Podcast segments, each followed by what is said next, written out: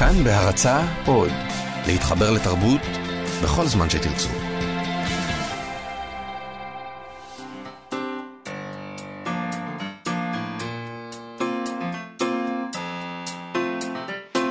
מה שכרוך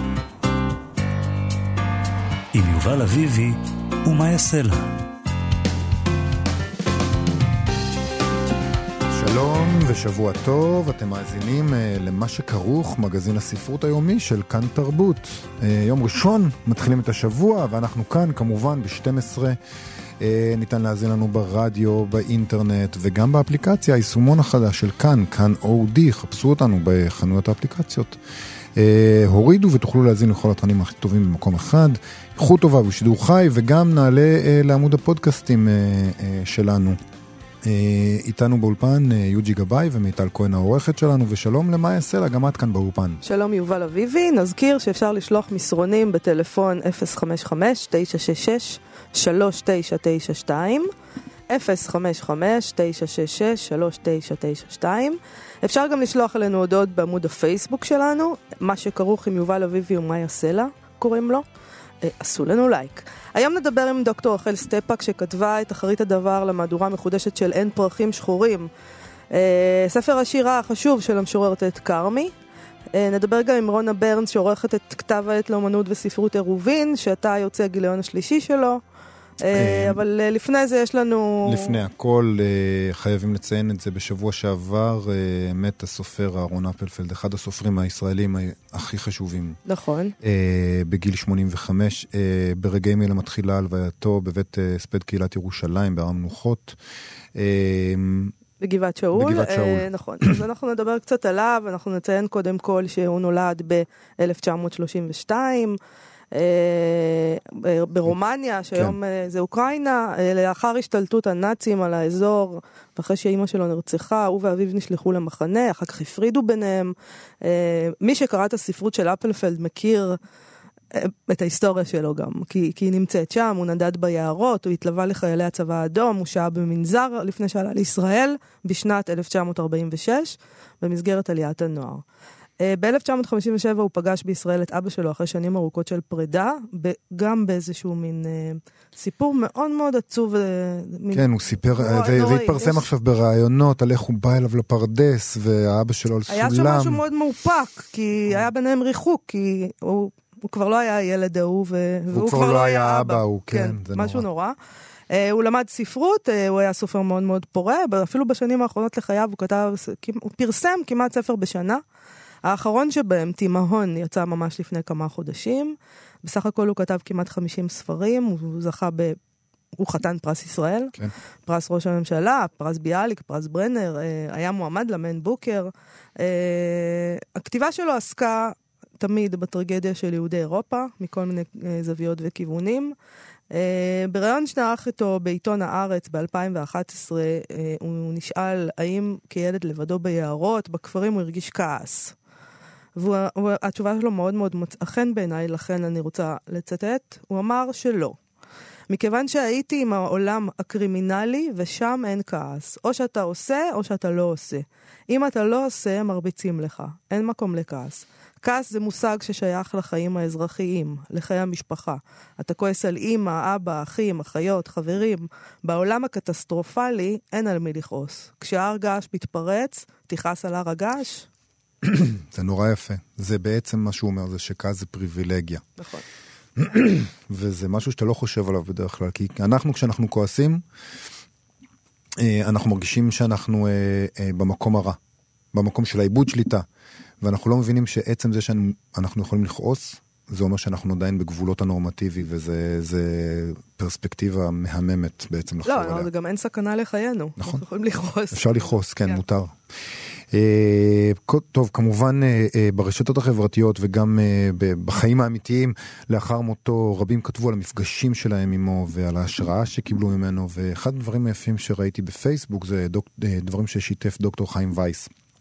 הוא כתב כך, בשנת 2001 הזמנו את אהרון אפלפלד לתת את הרצאת הפתיחה של הקונגרס העולמי למדעי היהדות באמפיתיאטרון של הר הצופים, מול קהל של מאות חוקרים, עלה האיש העדין הזה ודיבר כמי שמתכנס אל תוך עצמו, בשקט ובקול רך, על התעקשותו להישאר במחוזות ילדותו ועל ניסיונו לפענח פעם אחר פעם את אותן חוויות שאין להן פשר.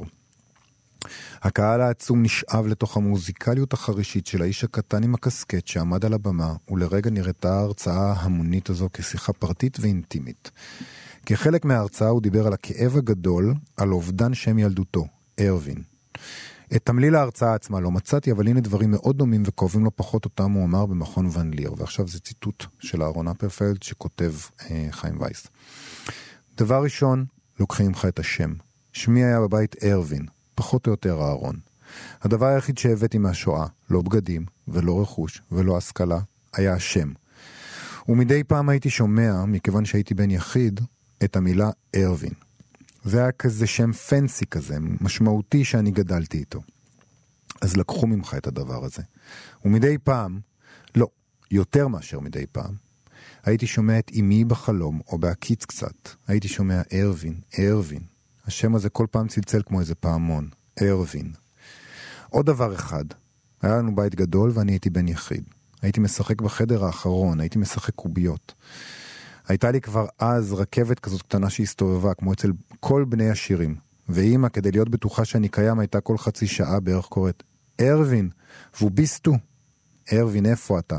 והתשובה שלי הייתה, איך בין היר, כלומר, אני כאן. זה היה כזה טקס כזה קצר, והיה נעים מאוד לשמוע. ארווין, ווביסטו, והתשובה שלי, איך בין היר. כלומר, היה צליל השם הזה, פתאום את השם הזה כאילו חתכו לך. כאילו עשו לך ברית מילה, לקחו לך את השם. הסופרת אה, שרה בלאו כתבה בעניין הזה ככה: לפי החשבון שלי, אהרון אפלפלד היה אמור לחיות לנצח. לא יודעת למה, אבל איתו זה דווקא היה נראה לי הגיוני. איש חכם, אירוני, עם המראה השדוני הזה שלו, שכמו רוב הסופרים הגדולים, חזר בכתיבתו שוב ושוב למקום הפשע, כאילו קיווה שהפעם הסיפור יסתיים אחרת. מה לעשות, גם זה לא קרה. לפני כמה שנים נפגשנו לראיון, וכמה שמחתי לגלות שכמו כותבים אובססיביים רבים, וכותבות אובססיביות, גם אפלפלד מקפיד לכתוב קודם כל בכתב יד, ורק אז להעביר את הטקסט למחשב. הוא הסביר. הרבי מקוצק היה קצר ראייה וסירב להרכיב משקפיים. כשבאו אליו בטענות, אמר להם, איני רוצה שתהיה חציצה בין האות, ב, סליחה, איני רוצה שתהיה חציצה בין העין לאות הקודש. ואני איני רוצה שתהיה חציצה ביני ובין מחשבותיי. מעבר לזה, המחשב נותן לך תחושה שהכל בסדר, שהכל נקי ומושלם, ואין מה לתקן. זה נכון. אה, אני רוצה גם להגיד אה, כמה דברים שהעורך שלו, פרופסור יגאל שוורץ, אה, אמר בריאיון לישראל היום. הוא אמר שם כמה פעמים בריאיון הקצר הזה, שאהרון אפלפלד ייזכר כסופר המאה, אחד הסופרים החשובים במאה ה-20, קפקא של המחצית השנייה של המאה ה-20. במח... בעשורים הראשונים של המדינה לא היה לו מקום, אבל עם השנים זה לא שהוא התקרב אלינו, כי אם אנחנו הלכנו והתקרבנו אליו עם הרב תרבותיות וחזרה אל תפיסת הגלות והמקום הנרחב ליהדות. הוא אמר שם גם שאפלפלד כתב על הכל מבעד לעיניים של ילד בן 8-9, המשוטט במרחבים הפרועים של אוקראינה ורואה הכל כמו בעל חיים.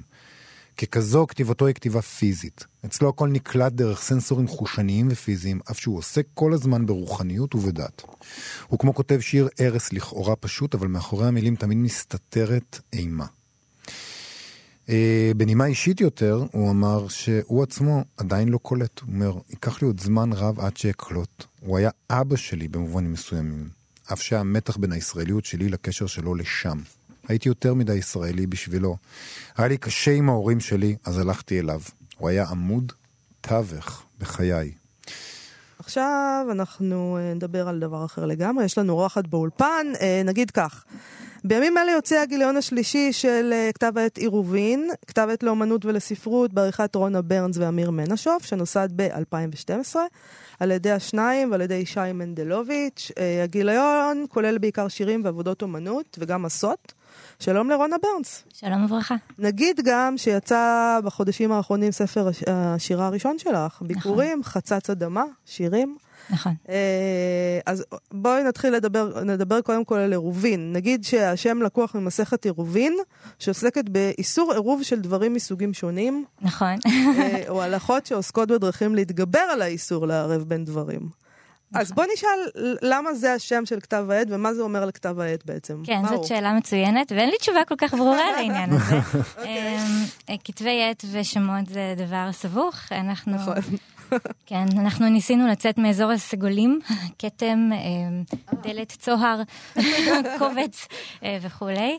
אה, כן, ואנחנו באמת ניסינו לדמיין מילים שיש לנו איזושהי קרבה אליהם, ומשום מה עלה הצירוף שיתוף חצרות, שזה לקוח ממסכת עירובין, וזה עוסק בכל מיני פיקציות משפטיות שאנחנו צריכים, אה, או הם צריכים לחשוב עליהם כדי אה, לשאת דברים מכאן ומכאן. אה, והצירוף הצלילי הזה מצא חן בעינינו, ו... רצינו את, את התחושה הזאת של כלאיים, ואני חושבת שעירובין זו מילה יותר יפה מכלאיים אולי. נכון. אה, ולכן אנחנו שם. אז מה. אז מה יש ב... זאת אומרת, מה, מה האג'נדה שלכם? סליחה על המילה הגסה. כן. מה יש פה בעירובין? מה, במה מתאפיין כתב העת הזה? אז האג'נדה שלנו זה אסתטיקה.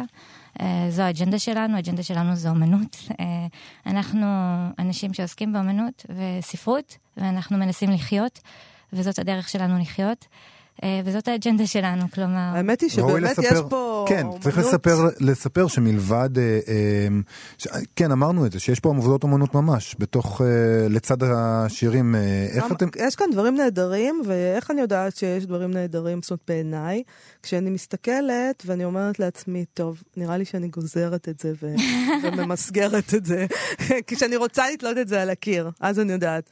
אה, אגב, יש כאן עבודת אומנות שנקראת יובל המנוול. אתה חושב שיש קשר אליך? בטוח. רחל ויאן. אה, זה אני, הדין האגרסיבית. ליד יובל המנוול. זה כמו אה, קלפים האלה של חבורת הזבל, יובל המנוול והדין נכון, האגרסיבית. נכון, זה זה אנחנו. זה למעשה פסלים, פסלים ממש, אה, מתוך תערוכה. והם מצאו את עצמם בין, באמת בין אה, דפי עירובין שלנו. העירובין זה באמת עירוב, עירוב כזה בין, אה, בין אומנות לשירה? כן, אני, אני מקווה שאפשר לראות את זה גם אה, מהקבצים עצמם. בהחלט. נורא נורא יפים. עשויים. מאוד מאוד יפה, זה צריך להגיד. אגב, איפה אפשר uh, להשיג את ה... כל העניין עם כתבי עת, שמתי לב שמאוד קשה להשיג אותם נכון. בעצם, הם לא בחנויות, ותמיד אתה אומר, אוקיי, אבל איפה? נכון, מי כמוך? יודעת, אני מקווה ואני יודעת. מניחה אה, אה, את- את העולם הסבוך של הפצה, הפצת נכון. ספרים, ועד כמה הדלתות סגורות בפנינו, אה, בפני אנשים כמונו.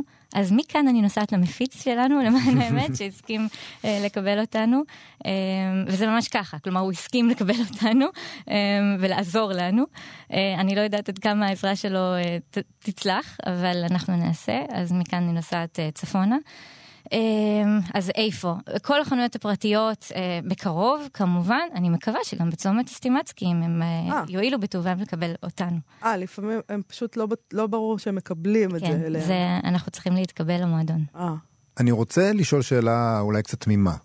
אה, נוסעתם ב-2012 וזה הגיליון השלישי שלכם, אה, כן. שזה קצב לא... כן, מרשים. לא, לא אמרתי לא מרשים. מרשים, זה שמוציאים כתב עת לשירה זה כבר מרשים אותי, אבל לא מאוד מהיר. זה נכון, לכן אנחנו, אפילו בקובץ א', לכן אנחנו גם, אנחנו לא קוראים להם, אה, אנחנו לא קוראים לדבר הזה כתב עת, אה, בגלל שכתב עת אולי מעיד משהו על עיתים.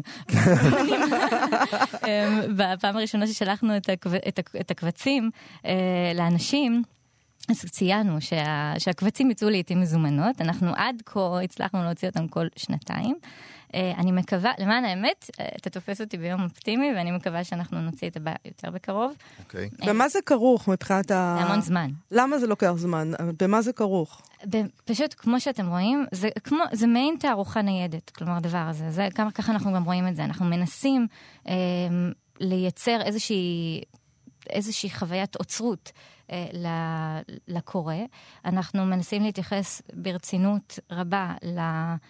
למכלול האסתטי באופן כללי, כלומר זה מאוד חשוב, העניין הזה, אם אתם מסתכלים על כתבי עת מובילים, כמו הו, אמ, כמו מטעם בזמנו, אמ, ואפילו שבו, אפילו שבו היפהפה, אמ, לא, אין שם את ה... את הסינרגיה, את הסינתזה הזאת שבין, אה, ש- ש- סינתזה אסתטית, פשוט באופן כללי. כלומר, אנחנו אה, בסופו של דבר, עם מות הפרינט, כמו שאומרים, אז אנחנו, כדאי שאנחנו נמצה את הפרינט עד הסוף.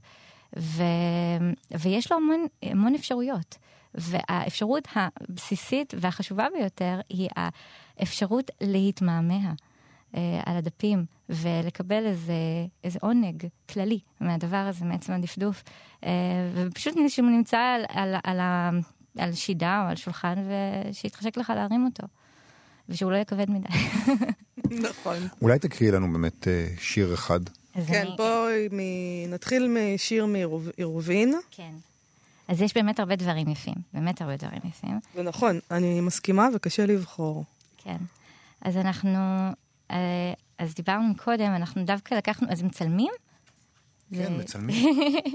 לקחנו את אה, מיתר מורן. כן, וזה נראה ככה. אמ, שאני ביקשתי ממך לנסות להסביר, זאת אומרת, שזה יהיה קצת קשה להסביר, איך זה נראה מבחינת גרפית לאנשים שמאזינים לנו כן, עכשיו. אבל קצת רימיתי וכבר הראיתי למעשה. לא, אבל ש- זה... זה... למאזינים. אה, ובכן, אז באמת, אז מיתר היא אומנית, זה צריך להגיד. אה, אה, זה מ- העיסוק העיקרי שלה. יומנית פלסטית? כן, היא באמנות אוקיי. פלסטית והיא צלמת, וזה העיסוק המרכזי שלה. היא בוגרת בצלאל, ועכשיו היא חיה בניו יורק, ועובדת כאומנית וכצלמת. וזה נראה כמו, כאילו היא זרקה האותיות פה על, ה... על הדף, כן, נכון? אלא שהיא לא. היא מאוד, היא מאוד אה, הקפידה איתנו על, אה, על המראה המדויק, ואנחנו הקפדנו בתמורה גם כן. אנחנו נעלה פשוט לעמוד הפייסבוק שלנו את השיר הזה, וכדי שאנשים יוכלו לראות איך זה נראה. כן. תקריאי. קרה והשתבשנו, שבשבת בתוך השברים שהבאנו לביתנו. שם נשבנו זו בזו, שם נשבה בנו רוח, שוב לא תשובי אליי. מיתר מורן. נפלא. רונה, בואי נדבר קצת על, הספר שלך. ספר שלי, כן, ברשותך, חצץ אדמה, ספר שירים, ביקורים, ראשון, אכן. שזה גם להיות משוררת uh, בימינו, כן. זה לא פשוט uh, מבחינת העניין שיש לאנשים בדבר הזה. לאנשים אין עניין. אין עניין. ואמרו זאת לפניי. כלומר, ו- ובכל זאת, אין מה, אין. אין מה לעשות, אם זה מה שאתה עושה, אז זה מה שאתה עושה. נכון, זה קצת מביך אפילו. אה, את כן. אומרת כזה בשקט, אה, משוררת, או שאת פשוט לא אומרת את זה גם? אה, לא, אני אומרת, אה, אבל כן, התגובות הרבה פעמים הן מביכות. איזה תגובות, אה, מעניין. מה זה אומר? מה זה אומר מה- מה משוררת? זאת אומרת? וכמובן, מה את עושה? כלומר, והם צודקים, והם צודקים, בגלל ששירה זה דבר מאוד מוזר. לא, הם גם רוצים לדעת ממה את חיה בסוף. נכון, כשהם שואל- שואלים מה. את עושה, זה, אז אוקיי, מתפרנסים מזה? זו שאלה של הורים. נכון, והתשובה היא כמובן לא, לא מתפרנסים מזה, מעולם לא התפרנסו מזה, אה, ולא התפרנסו מזה. אה, ו... ואז מה? כלומר, זה, זה, זה, זה, לא מש... זה פשוט לא משנה. ה- הבעיה עם שירה, באמת, זה שרוב הזמן משורר הוא אינו משורר, וזו דילמה. כלומר, כי רוב הזמן אתה לא מצוי בהשראה, רוב הזמן אתה לא, אתה לא רואה ואתה לא שומע. ו... ושירה נכתבת כשאתה רואה וכשאתה שומע. ואלה הם רגעים מאוד מוזרים. לפעמים הם נמשכים גם חודשים, לפעמים נמשכים כבר גם שנים, אבל, אבל בדרך כלל, כלומר, יש תקופות, אין מה לעשות. אה, ולכן אתה באמת לא משורר רוב, רוב חייך. אה, ולכן זה גם מביך במובן מסוים. כלומר, זה, אני... ברגעים שבהם אתה לא משורר, זה מביך. נכון. המשורר ההוא. נכון, כן, Mm. כלומר, אני חושבת, בשבילי למה לפחות. זה מביך אבל בעצם? למה מביך? כי יש משהו מוזר בדבר הזה, ב, ב, בהקשבה הזאת. כלומר, וגם יש משהו קצת לא לגמרי נורמלי. הרבה פעמים משוררים מפקפקים בעצמם בשפיות דעתם, אני חושבת. כי, כלומר, למען האמת, אה, לא ברור אם מה שאתה רואה הוא קיים. ואם זה משנה בכלל למישהו, כמו שאת אומרת, לא קוראים שירה. אז מה זה לעזאזל משנה, ומה אנחנו עושים פה בכלל? אז... אה, זה בימים האופטימיים שלך, אני מבין. זה, מאיה התחילה. למעשה הייתי אופטימית, אני עדיין אופטימית. כי אני נוסעת למפיץ. אנחנו לא ניתן לך לצאת אופטימית מהאולפן הזה. כן. אני אמרתי לך, אני נוסעת למפיץ, אז יש לי סיבה לאופטימיות. אה, סטימצקי וצומת, נא להפיץ את אה, עירובין. תודה, תודה. בואי אה, נסיים בשיר שלך. מהספר כן. חצץ אדמה. בסדר. אמ, אז יש לי שתי אפשרויות, אתם תחליטו. את- אתם רוצים לשמוע שיר חשק, או שאתם רוצים לשמוע אה, שיר על זכוכיות? חשק. חשק, יובל רוצה חשק. אני כמובן הייתי בוחרת בזכוכיות. אין לי בעיה, אני מוכן- לא, לא, לא, לא, לא, חשק. אני מוכן לוותר. לא. שיר חשק. אלוהים כוסס בבשרי, כי ארגזי מבולבל בחלון, תולה בי תקוות גדולות. לו היה לי מאהב, הייתי מכירה לו טוב עכשיו, הייתי מבינה אל ליבו, מראה לו כיצד כוסס אלוהים בבשרי, שנים על שנים, כיצד שושנים זוקרות קוציהן הירוקים. לא הייתי מספרת דבר. אלוהים זורע זרע לרוח, מעשה חושב, רוקם ענני צחור מעל מיטת כלולותיי הנבזית. הוא מבקש את הזמן החולה, החיווריין. צילו האדום מוטל לפניי, ידוע ושתקן. מנקב בשרי המחודד, כלומר, מבקש את נפשי. זה בימים האופטימיים. לגמרי. נהדר. רונה ברנס, תודה רבה לך. תודה לכם. אה, עורכת אה, אה, עירובין, שאנחנו מקווים שתוכלו למצוא גם סטימצקי וגם בצומת, אבל בחנויות הפרטיות. וכמובן, כמובן באינטרנט, תחפשו אותנו בפייסבוק בבקשה. ונכון, וספר השירה שלה נקרא חצץ אדמה. תודה רבה, רונה. לכם. תודה רבה. להתראות.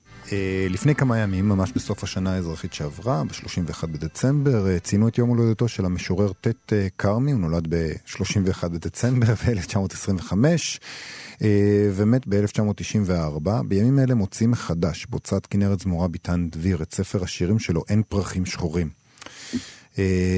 הספר הזה יצא לראשונה ב-1953. הוא כתב את הספר בשנים 1950 ו-1951 בעקבות אה, נסיעה שלו מארצות הברית לצרפת בשנים 1946 ו-1947, שם הוא עשה עבודה הומניטרית. הוא פגש בניו יורק אה, אה, איש מחתרת יהודית. שהיה איש המחתרת היהודית בצרפת בימי הכיבוש הנאצי, ו... ו... מה שהוא שמע ממנו גרם לו לנסוע לצרפת ולעבוד במוסדות חינוך ליתומים וילדי פליטים. בנימה אישית מאוד, אני קראתי הבוקר אה, בבית קפה את הספר הזה ואת אחרית הדבר שכתבה דוקטור רחל סטפאק. ופשוט אה, אה, לא, לא עמדתי בזה רגשית, גם בשירים וגם באחרית הדבר שמספרת את הסיפור של הילדים שהוא פגש, שהיו ילדים אמיתיים, והם באים לידי ביטוי בשירים שהוא כתב. פשוט אה, אה, ספר מאוד מאוד מרגש, לא קל לקריאה אה, בכלל, אבל מאוד מאוד מומלץ. שלום לדוקטור רחל סטפאק, אה, דוקטור לספרות ומנהלת ארכיוני הסופרים במרכז קיפ של אוניברסיטת תל אביב. אה, מה שלומך? אה, בסדר. תספרי לנו אה, קצת על אה, ט' כרמי, על החשיבות של הספר הזה, על החשיבות של, של המשורר הזה. אה, ט' כרמי, בעצם אה, שמו כרמי צ'רני, ט' הוא האות הראשונה של שם המשפחה. אה, כמו שאמרת, יליד אה, ארצות הברית, אה, הוא גדל בבית אה, דובר עברית. אה, הוא תרגם כמה מהמחזות הקלאסיים, הוא ידוע בעיקר בשל זה, וגם הספר שמולי קיפוד הוא אחד ה... אחת היצירות הכי ידועות שלו בספרות העברית, ספר הילדים. אה, הוא, כמו שאמרת, אה, אחרי מלחמת העולם השנייה, אה, נוסע מארצות הברית אה, לעבוד בשליחות הומניטרית. אה, ובעצם החודשים האלה שהוא מבלה בבתי הילדים בצרפת והמפגש שלו עם הילדים הניצולים, ובעיקר המפגש המרגש שלו עם ילד אחד אה, שהוא איז'ו, שבספר נקרא רנה, מוביל אותו לכתוב את הספר הזה באיזשהו אה, דחף מאוד אה, חזק. הוא, הוא מרגיש לדעתי שהוא פשוט חייב לספר את הסיפור של, ה, של הניצולים שהוא פגש. הוא לא עוסק בשואה במישרין. חשוב לציין שזה ספר מאוד חשוב בתולדות הספרות השואה, אבל הוא לא ממש עוסק במה שהיה שם. הוא עוסק במה שקרה אחרי עם הניצולים, בטראומות ובאפשרות uh, להשתקם, והוא עושה את זה דרך הדמות של אותו ילד איז'ו, uh, שבעצם uh, זכיתי לפגוש אותו. זהו, את הלכת בעצם וחיפשת את, את, האיש הזה, נכון? את כן. הראשונה שלך, אז איך זה, תספרי לנו קצת על החיפוש הזה ועל, זה, ועל איך מצאת אותו. אוקיי, אז uh, uh, ט' כרמי הוא משורר שאני מאוד אוהבת, ובזמנו uh, פנינו ללילך אה, פלצ'רני, האלמנה שלו, והיא העבירה את הארכיון שלו למרכז קיפ, ואז יש שם כמה תיקים של אין פרחים שחורים, שכוללים את כל הטיוטות האלה שהוא כתב ליצירה. אחת האותיות היא בעצם מחברת שהוא כתב באנגלית, בכתב מחובר ומאוד קשה לפענוח. ואימא שלי עזרה לי לקרוא את זה כי היא אמריקאית, hmm. ויכול, ואז סוף סוף יכולתי להבין uh, לעומק, הוא פשוט תיעד זיכרונות שלו מאותו, מאותה תקופה ב, מיד אחרי השליחות הזאת, uh, בקיץ 1947. ואיז'ו הזה נוכח כל הזמן במחברת, ואז פניתי על אה, לילך פלד צ'רני, ושאלתי אותה אם היא יודעת מי זה. אה, והיא אמרה, כן, איז'ו, הוא היה כל השנים חבר אה, קרוב של אה, כרמי. היא פגשה אותו, ואז אמרתי לה, את יודעת שהיצירה היא בעצם, הוא היווה את ההשראה. בקיצור, היא שלחה אותי לדבר איתו, נסעתי לצרפת, וכמובן שזה היה מפגש מאוד מרגש. איז'ו לא, לא ידע שזה, שזה הוא. אה, הוא לא ידע שזה הוא כל השנים האלה? לא, לא. אה, כי דרך המחברת אפשר לראות בעצם איך הפרטים של המציאות מאותה, מאותו מפגש בין כרמי ואישו התגלגלו ל, ליצירה. Mm. והם לא שמרו על קשר, לא... הם כן, הם היו חברים, הם ממש שמרו על 아, אה, קשר. אוקיי. כן. מדהים. כן. רגע, והוא כן. הכיר את ה... אבל הוא הכיר את הטקסטים האלה? הוא הכיר את הטקסטים, כן. אה, אני חושבת שבגלל שכרמי עשה מהלך במהלך העבודה על היצירה הזאת, הוא עבר כמה גרסאות מהמחברת הזאת של הזיכרונות, דרך אה, אה, רומן שהוא ניסה לכתוב, והוא בסוף גנז אותו וזה נשאר בארכיון, אה, ואז לשירים.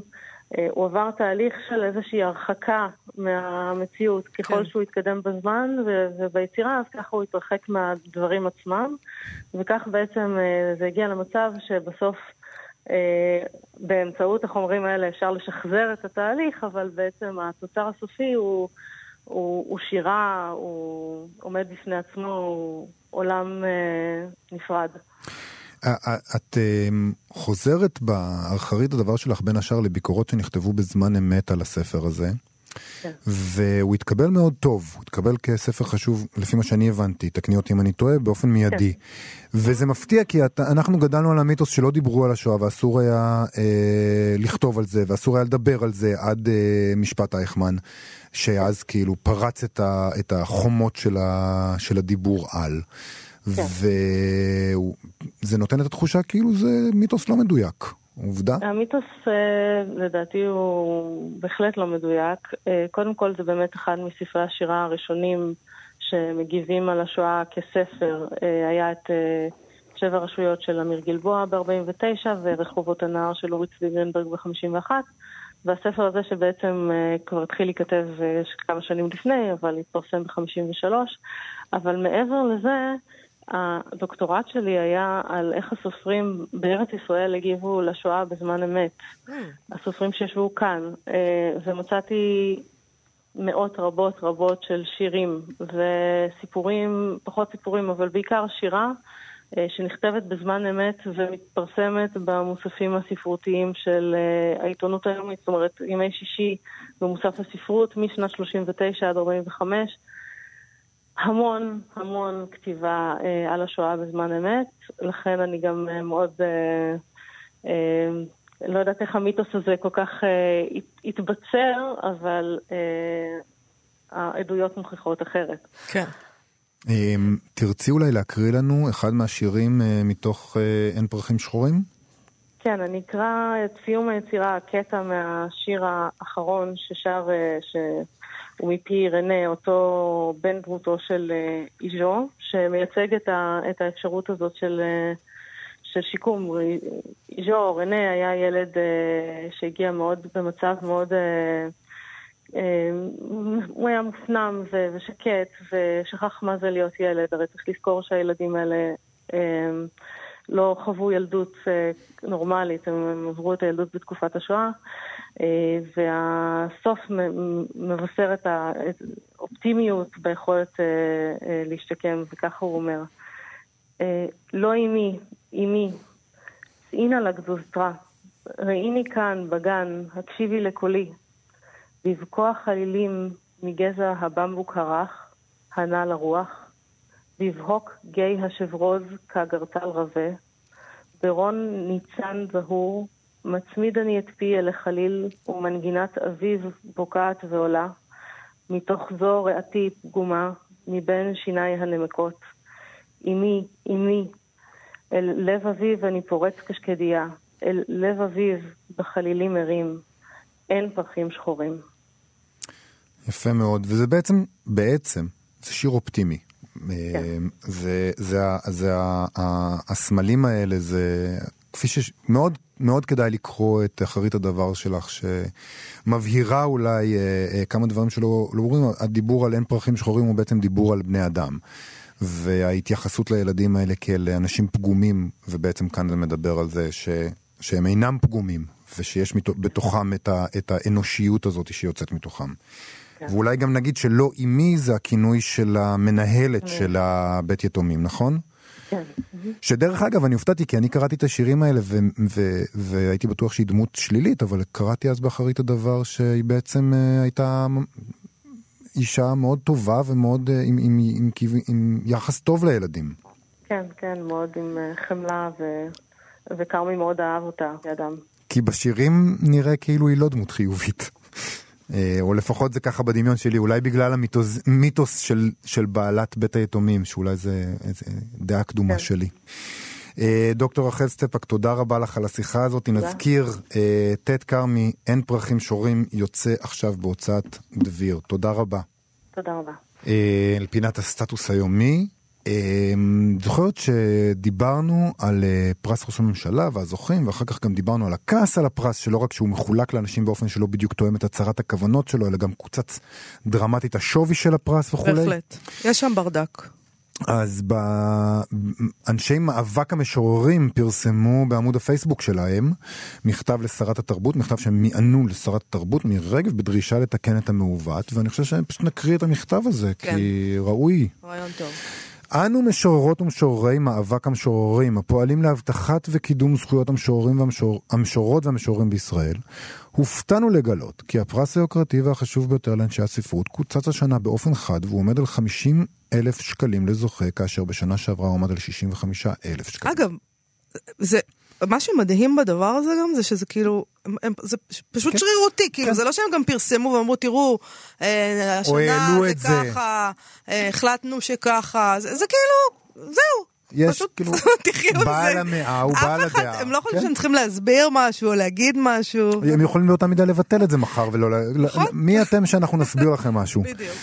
אה, ככה הם ממשיכים. מקומם ועצוב שבמדינה עם עודפי תקציב אדירים הוחלט לנגוס בכל פה דווקא בכבשת הרש של נשות ואנשי הספרות, העושים לילות כימים למען הספרות והתרבות בישראל.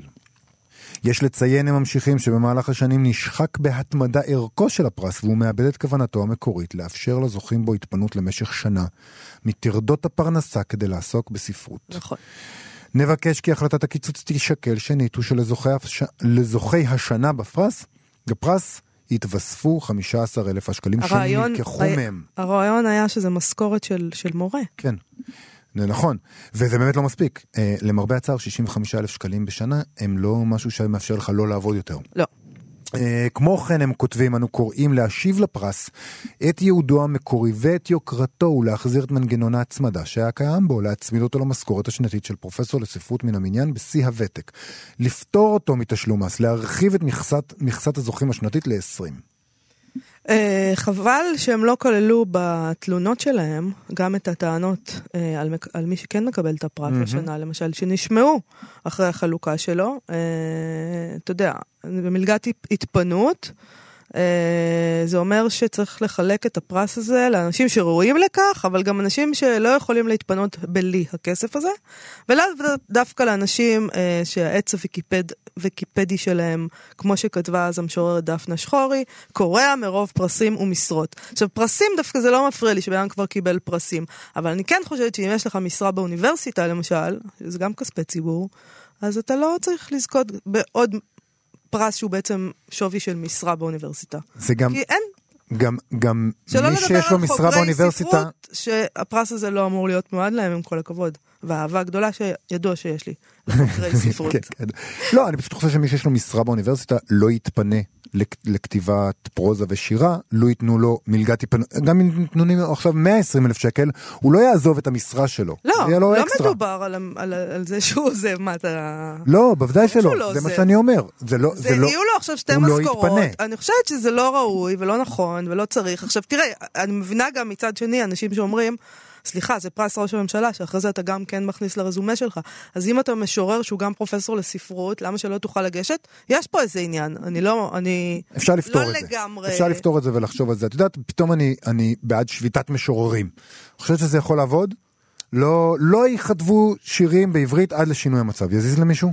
טוב, זה ממש מבדר, הרעיון שלך. אה, יובל, שביתה זה דבר שצריך להפריע למישהו. אתה יודע, לא מפנים את הזבל, זה מפריע לנו כאן, מסריח. אה, השביתת המשוררים, אני יכולה לדמיין את מירי רגב, ממש בהיסטריה, בטירוף. דיונים התקיימו כל הלילה בדרישה למנוע את השביתה. השרה מאיימת לפנות לבית הדין לעבודה כדי להוציא צו מניעה למשוררים, כדי שימשיכו לכתוב שירה.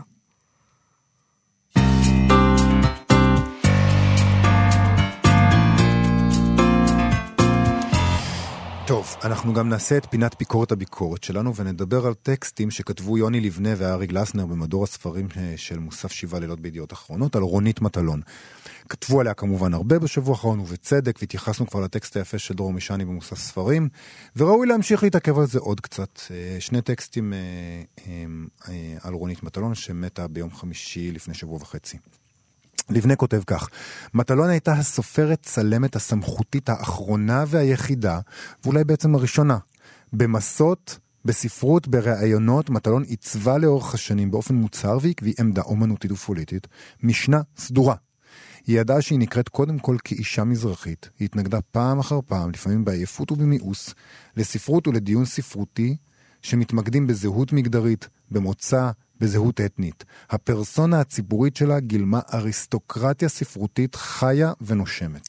נכון, הוא מתייחס לנקודה הזו שגם אנחנו דיברנו עליה כאן, על כך שהיא בעצם אה, הצופל לבית ישראל. הצופה לבית ישראל, אני כן. קראתי לזה. אה, ירשה בדרכה את תפקיד הסופר המוכיח היודע, הוא כותב. אה, לעומתו, ארי גלסנר פחות מתייחס לתפקיד החברתי-לאומי שלה, מדבר על ספר ספציפי בטקסט שהוא פרסם. גם אנחנו מיקמנו, יובל, אתה ואני, את כל צעדינו בפסגת היצירה שלה. גלסנר חושב אחרת מאיתנו, הוא כותב שני ספרים חוזרים ומתבלטים ברשימות ההספדים, זה עם הפנים אלינו וכל צעדינו. לטעמי הרומן הטוב ביותר של מטלון הוא שרה שרה, דווקא משום שבניגוד לאחרים הוא מסרב להיות נס הדגל למשהו. הוא טוען שיש ברומן סירוב להיות ייצוג, מסמך פוליטי. הוא מסביר שהריאליזם הקפדני של הרומן הזה עשיר בצורה בלתי רגילה, ועל כן עוסק קודם באנשים ואחר כך, אם בכלל, במה שהם מייצגים. הוא טוען שזה רומן ביוגרפי שמציג את מטלון בשיאה. רומן חריף, סמיך ואינטליגנטי, שתובע אינטליגנציה דומה מהקורא שלו. זה מעניין מאוד שבאותו מדור מתפרסמים שני טקסטים, שאחד מהם מציג את החשיבות של מטלון כמייצג את חרב הסירוב שלה לכאורה לייצג, והשני מסביר מדוע הרומן הכי טוב שלה הוא זה שבו סירבה יותר מכל השאר לשרת ולספק את הצורך הזה בייצוג ספרותי של אני החברה. חושבת שהעמדה שלה של התנגדות וסירוב אה, אה, אה, לא סותרת את היותה צופה לבית ישראל. דווקא זה מה שהופך אותה לצופה נהדרת. הרי הצופה לבית ישראל הוא זה שמתבונן בבית ישראל ואומר את דברו. ודברו זה לא דברי ייצוג או דברי חנופה. כאילו, הוא לא, הוא לא אמור לייצג, הוא אמור לצפות, להסתכל, להתבונן, להגיד מה הוא רואה. אין כאן שום סתירה. אני לא קראתי את uh, שרה שרה, האמת, והטקסט של גלסנר בעיקר גורם, עושה לי חשק גדול ללכת ולקרוא את זה, להשלים את הפער. אה, אבל מבלי לקרוא את הספר הספציפי הזה, אני חושב שמטלון אולי התנגדה לייצוג, אבל היא בהחלט הבינה את הכוח שיש לספרות שלה ואת האחריות שבאה עם הכוח הזה. אני לא חושב שהיא התאימה את הספרות שלה לתפקיד שהטילו עליה, אבל באופן טבעי היא כתבה על סוגיות שייצגו את המקום שממנו היא באה, בלי התנצלו, התנצלויות, ובדיוק בלי לנסות להתאים את עצמה לאיזה צורך פוליטי של ייצוג. וב, וזאת אולי הסיבה שאני קצת מתקומם מול ההגדרה של גנסנר על הסירוב הזה להיות ייצוג מסמך פוליטי. עצם העובדה שאתה מייצג משהו בספרות שלך, או שהספרות שלך נושאת משמעויות פוליטיות, לא בהכרח הופכת את הטקסט לפחות טוב. טקסט טוב לא נגזר מאי ייצוג מוצהר. זה נשמע ככה, כי לכאורה מה שמייצג הוא מגויס, אבל אם הייצוג הוא אותנטי ואם הפוליטיקה היא אותנטית, זה משרת את הספרות ולא להפך. ואני כמובן חושב שזה המקרה עם מטלון. טוב, אני... אה, אנחנו סיימנו להיום. אני חושבת שאנחנו נדבר עוד הרבה על רונית מטלון. כן, בהחלט. אה, אנחנו אוקיי. סיימנו, אנחנו נהיה כאן שוב מחר, אנחנו כאמור כאן מיום ראשון עד רביעי, מ-12 עד 1, 104.9 ו-105.3 FM, באתר האינטרנט של כאן, ואם אתם רוצים, הורידו את אפליקציית כאן עוד, אה, כאן אודי, יישומון. עם כל התוכניות שלנו ועוד מגוון תכנים מעניינים, חפשו בחנויות האפליקציות כאן אודי. כמובן שתמצאו אותנו גם בעמוד הפודקאסטים לצד כל שאר התוכניות של כאן תרבות. תודה רבה למיטל כהן וליוג'י גבאי, להתראות מחר. להתראות.